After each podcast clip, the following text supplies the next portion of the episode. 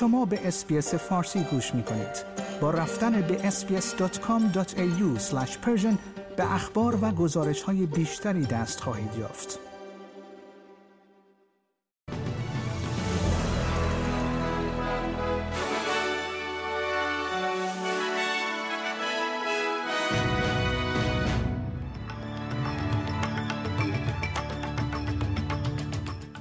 دولت فدرال استرالیا ایران را به جاسوسی در خاک استرالیا متهم کرد.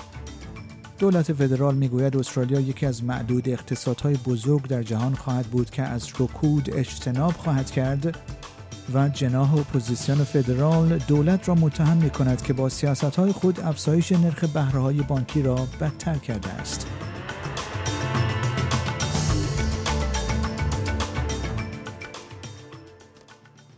درود بر شما شنوندگان گرامی. این پادکست خبری امروز سه‌شنبه چهاردهم فوریه 2023 رادیو SBS فارسی است که من پیمان جمالی اون رو تقدیم حضورتون می کنم دولت فدرال استرالیا ایران را به جاسوسی در خاک استرالیا متهم کرد.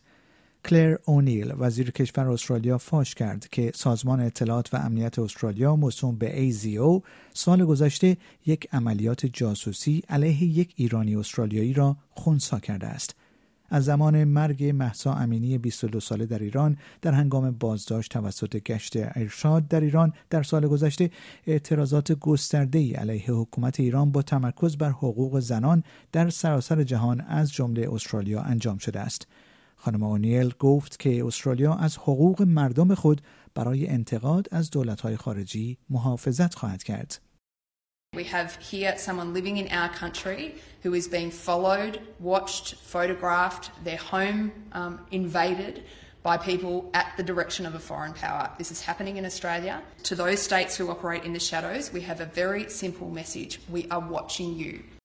خانم اونیل گفت که ایران تنها کشوری نیست که تلاش می کند در خاک استرالیا جاسوسی کند. دولت فدرال استرالیا می‌گوید این کشور یکی از معدود اقتصادهای بزرگ در جهان خواهد بود که از رکود اجتناب خواهد کرد به شرط اینکه به برنامه اقتصادی دولت پایبند باشد دولت همچنان از انتقاد مستقیم عمومی از فیلیپ لو رئیس بانک مرکزی استرالیا پیش از حضور او در جلسه استماع مجلس سنا فردا چهارشنبه خودداری می کند. این علا رقم افزایش فشارها بر دکتر لو پس از نه بار افزایش متوالی نرخ بهرهای بانکی برای تلاش و مبارزه با تورم در کشور است. گفتنی است دوره دکتر لو در این سمت در ماه سپتامبر امسال به پایان می رسد. هنوز تصمیمی در مورد تمدید دوره او پس از آن گرفته نشده است و به زودی در بانک مرکزی استرالیا در این خصوص تصمیم گیری خواهد شد. ستفن جونز دستیار خزاندار استرالیا می‌گوید که دکتر لو کار دشواری دارد او اگرچه همدردی دولت با افرادی که تحت تاثیر افزایش اخیر نرخ بهره های بانکی قرار گرفتن را نیز ابراز کرد.